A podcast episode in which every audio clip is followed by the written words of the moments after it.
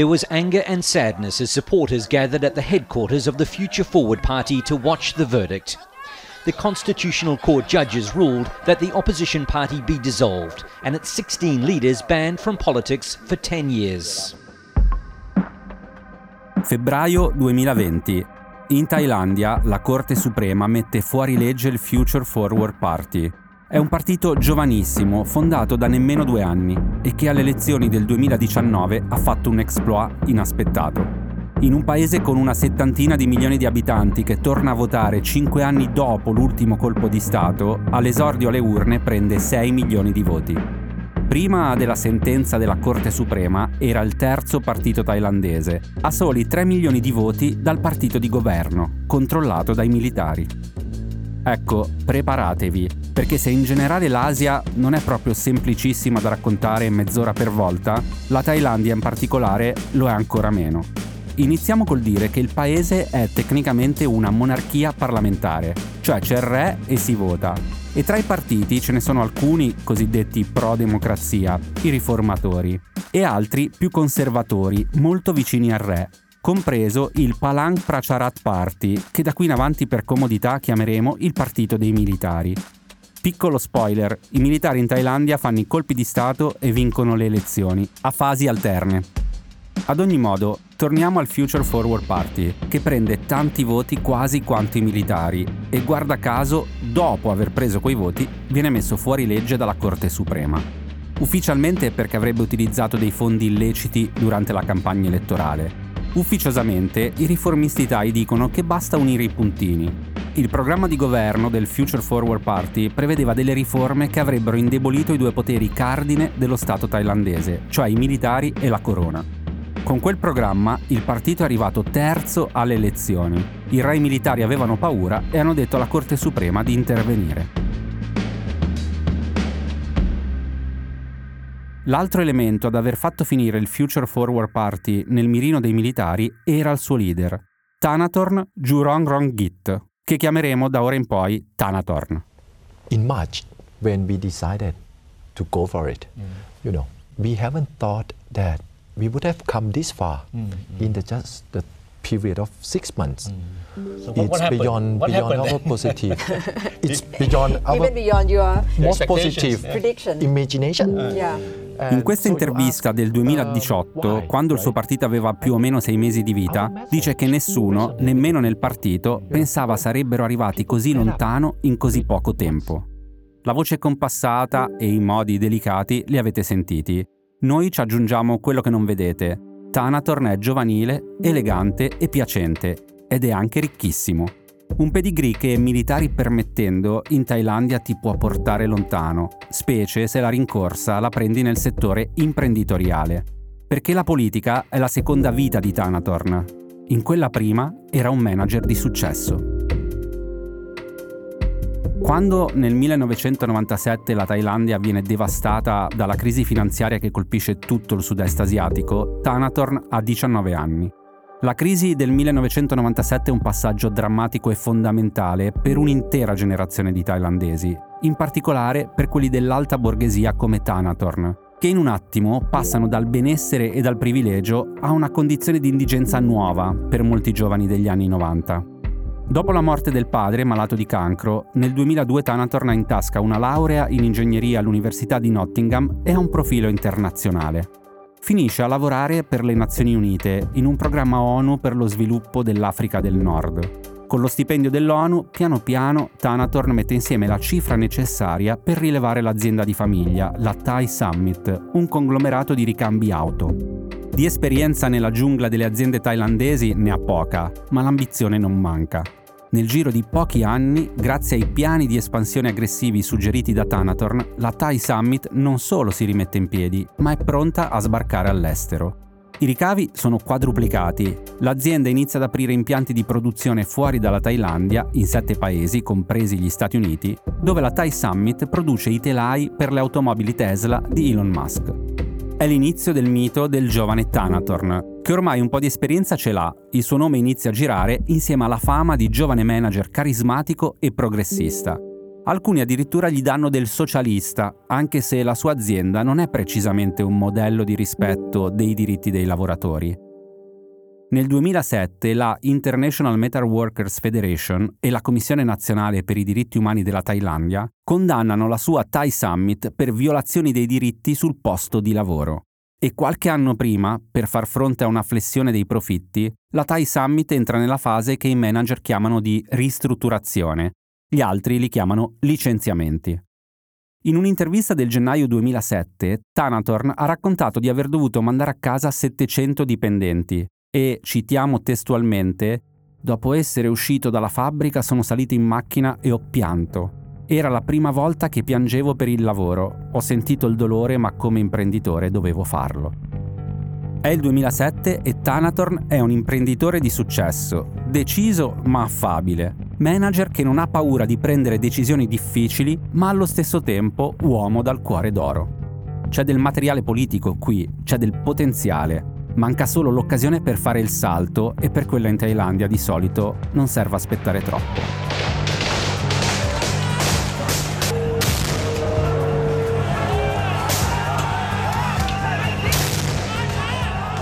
Nel 2010 il paese è scosso da proteste di piazza imponenti che partono come pacifiche, ma poi sfociano negli scontri che avete appena sentito. I manifestanti in corteo si contano a migliaia e il segno distintivo è il colore rosso delle magliette che indossano. Le magliette rosse protestano contro il governo dei militari, finiti al potere dopo uno dei moltissimi colpi di Stato che contraddistinguono la storia della Thailandia. Il 10 aprile 2010 le autorità cercano di disperdere le manifestazioni nel cuore della capitale Bangkok, nella città vecchia. Negli scontri muoiono 26 persone. Tra i manifestanti quel giorno c'è anche Thanatorn, che in questo momento ha 31 anni e si dice che durante gli scontri si sia beccato una pallottola di gomma nella spalla. Il faccia a faccia tra Rossi e forze dell'ordine dura settimane e quando a maggio i manifestanti si arrendono, il bilancio delle vittime civili ha superato quota 80.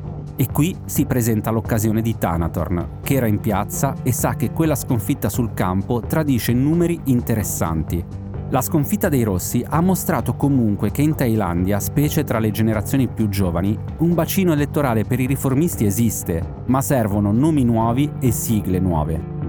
Probabilmente l'idea di fondare un nuovo partito nasce qui, con la sconfitta dei manifestanti nel 2010.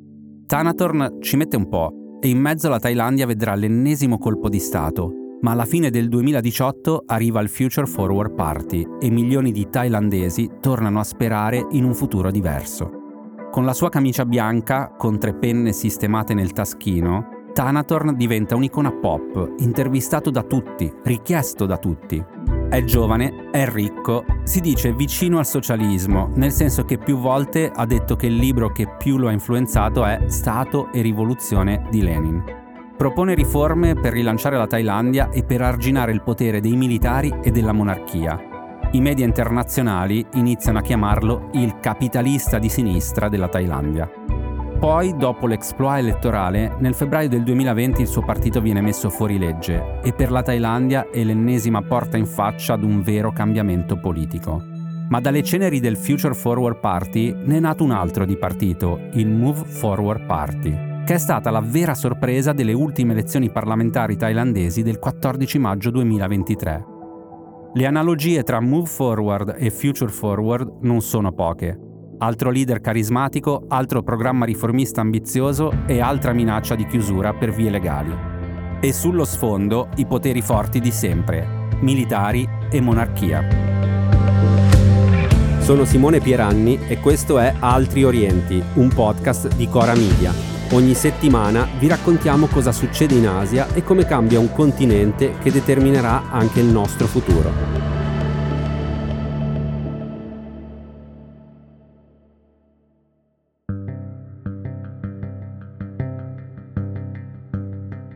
Come vi avevamo già lasciato intendere nel pre-sigla, la Thailandia è un paese con una vita politica piuttosto intensa.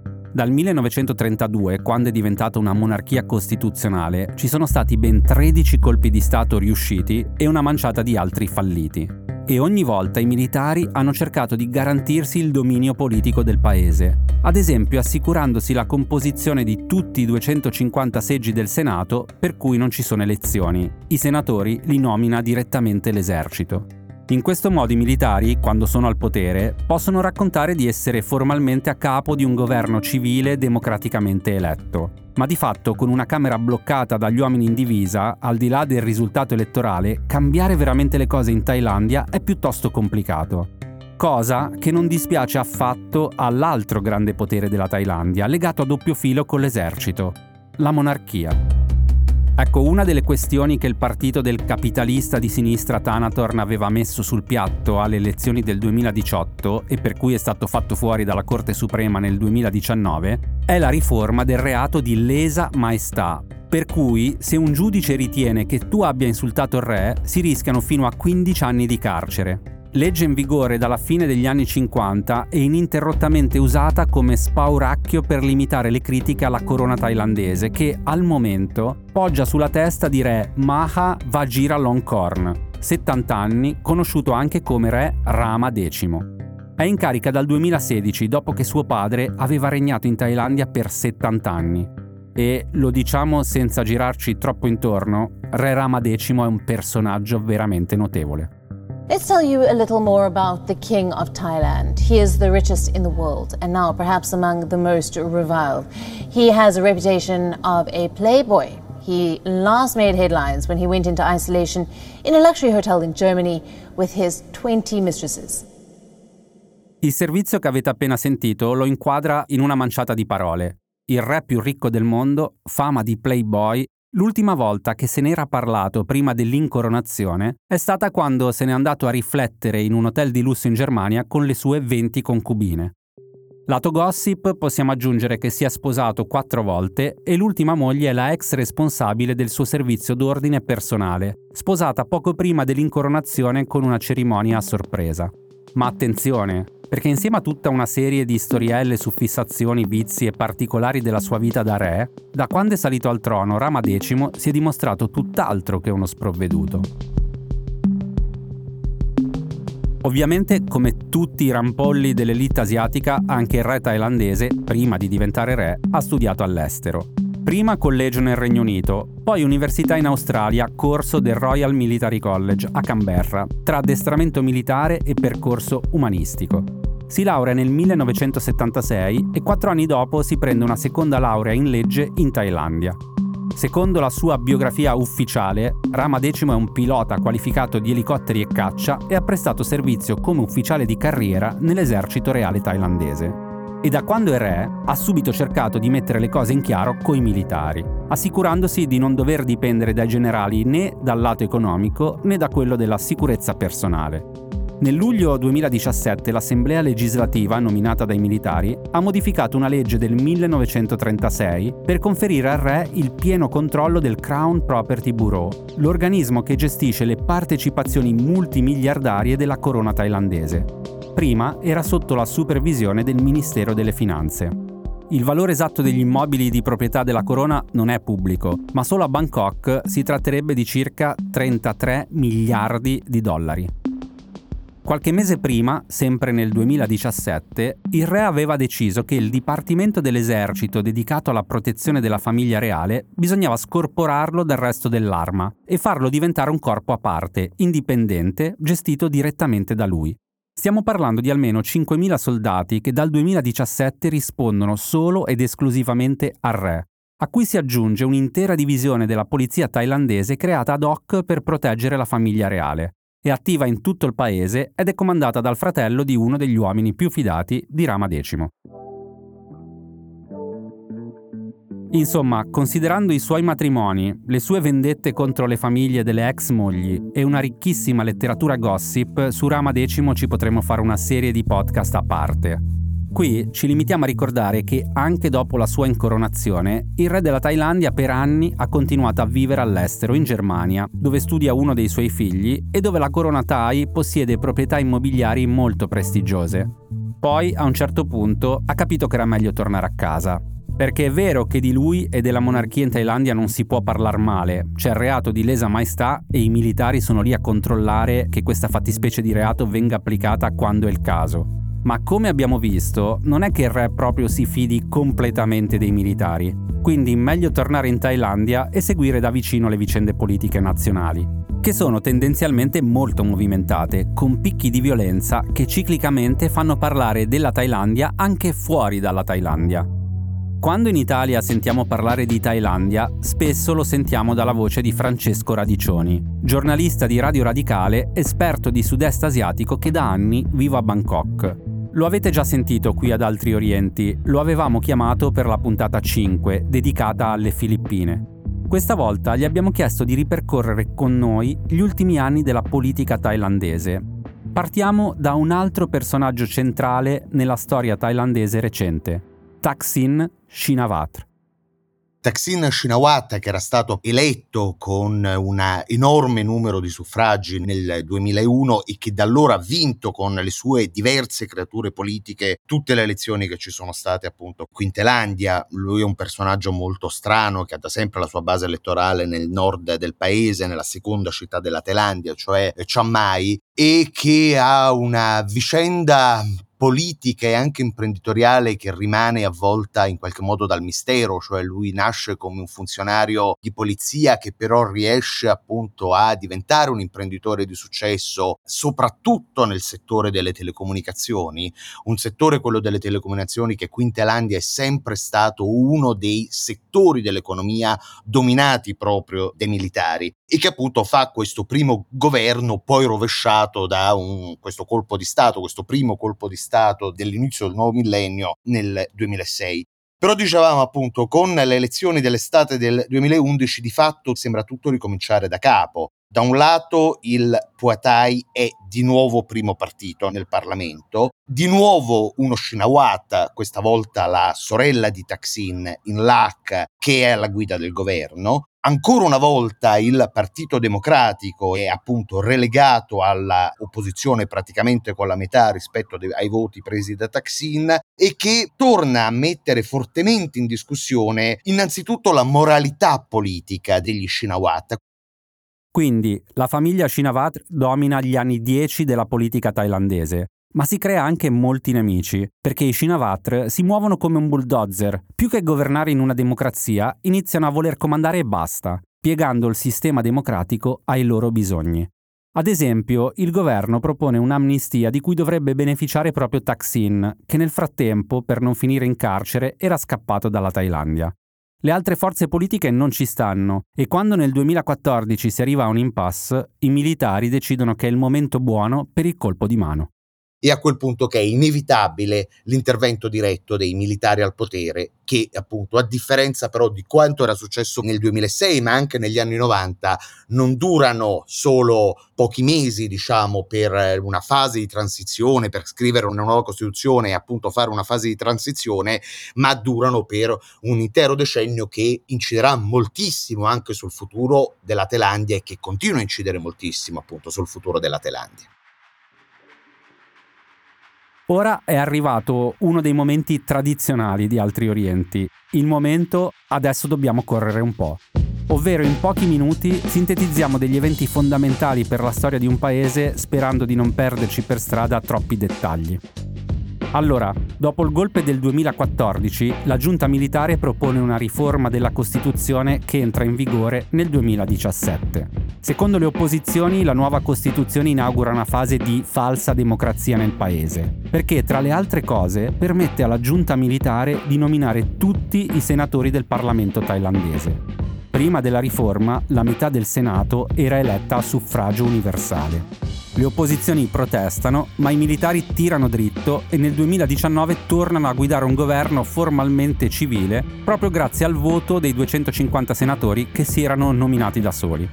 Nel frattempo, la Corte Suprema aveva fatto fuori il Future Forward Party, la formazione politica dell'ex imprenditore Thanatorn che vi avevamo raccontato all'inizio della puntata il Future Forward incarnava la speranza di cambiamento delle generazioni thailandesi più giovani, che da un giorno all'altro perdono un punto di riferimento politico importante.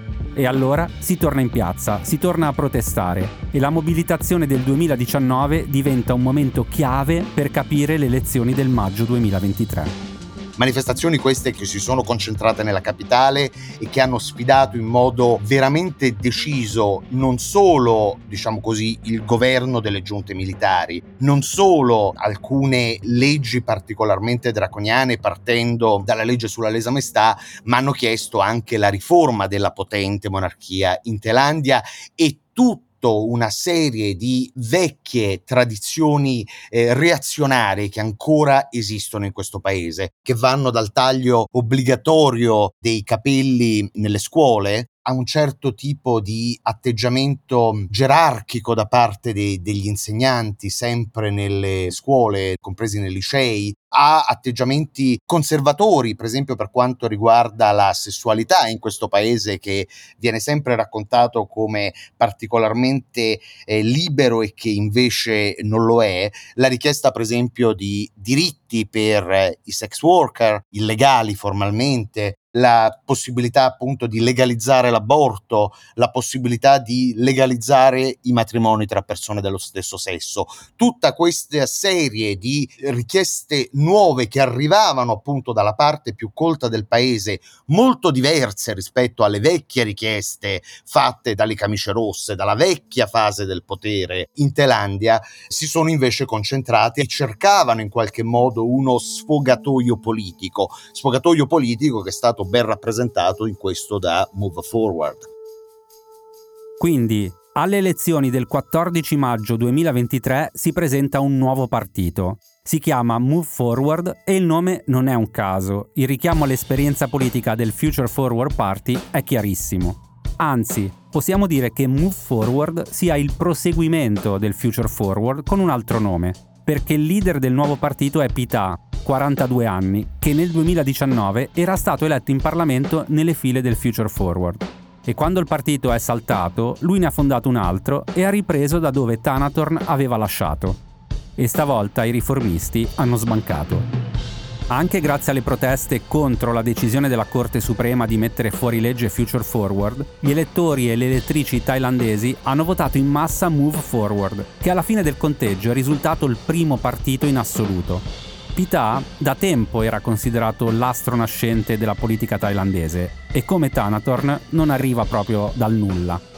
È nato in una ricca famiglia thailandese che col potere ci ha avuto a che fare. Suo padre è stato consigliere del Ministero dell'Agricoltura e suo zio era un aiutante dell'ex primo ministro deposto Thaksin Shinawat. Solo che, a differenza di Thanatorn, la vittoria di Pita alle urne è stata totale e indiscutibile. Today is a press conference that the people of Thailand have already spoken their wish. And I, I am ready to be the prime minister for all, whether you agree with me or you disagree with me. Questo era l'inizio della conferenza stampa del 15 maggio, a poche ore dalla chiusura dei seggi. E Pita è chiarissimo. Dice che ha vinto e che lui è pronto a fare il primo ministro, che vi piaccia o no. La piattaforma elettorale è la solita, comprende le cose che da anni i riformisti thailandesi provano a fare e che da anni i militari bloccano con ogni mezzo a disposizione. Legale o meno, poco importa. L'ha sintetizzata lo stesso Pita in un'intervista a Bloomberg ad aprile, in tre parole. Smilitarizzare, demonopolizzare e decentralizzare. Solo che in Thailandia vincere le elezioni non basta. Intanto nel paese già stanno girando voci di un'eventuale incriminazione di Pità per conflitto di interessi. Insomma, il rischio che Move Forward faccia la fine di Future Forward c'è. E poi le elezioni sono finite, ma il governo bisogna ancora formarlo. Per eleggere il prossimo primo ministro in Thailandia non basta una maggioranza semplice che appunto i due partiti dell'opposizione più alcuni partiti minori di questa coalizione che si è formata all'indomani del voto hanno, ma serve una maggioranza qualificata, questo momento il numero magico per questa coalizione che si è formata all'indomani del voto è 376 seggi e in questo momento loro però ne hanno solamente 319, quindi appunto sarà indispensabile per formare un governo e nominare un primo ministro trovare voti anche tra i senatori. Contemporaneamente continuano a esserci voci di fortissimi malumori anche all'interno, soprattutto del Puatai, soprattutto appunto del partito di Taksin nell'andare a formare questa coalizione con Move Forward. Oggi lo scenario in Thailandia ci sembra questo. Il post elezioni è molto complicato. Per formare un governo serviranno ancora settimane e settimane di trattative e soprattutto provare a diminuire il peso dei militari continua a essere un miraggio. Naturalmente, come succede per ogni momento elettorale in Asia, ci sono le due superpotenze alla finestra, Stati Uniti e Cina. La Thailandia aveva aderito al piano economico per l'Indo-Pacifico del presidente americano Joe Biden ed è considerata un'alleata di Washington. Nel 2022 Stati Uniti e Thailandia hanno anche rafforzato la loro vicinanza con incontri di alto livello tra amministrazione americana e governo thailandese. Ma gli Stati Uniti di recente hanno espresso alcune preoccupazioni anche se Bangkok è marginale nei piani cinesi della nuova via della seta, di recente alcuni progetti, come una rete ferroviaria che dovrebbe unire Bangkok alla città cinese di Kunming, sembrano essere tornati di attualità. E ai militari thailandesi i soldi cinesi fanno gola, perché per giustificare lo strapotere politico servono dei risultati economici. Ma tutto adesso è nelle mani dei partiti thailandesi, alla ricerca di complicate alchimie per formare un governo. Solo a quel punto si capirà l'inclinazione in politica estera di un paese che prima di tutto cerca un cambiamento forte nella propria politica interna. A venerdì prossimo.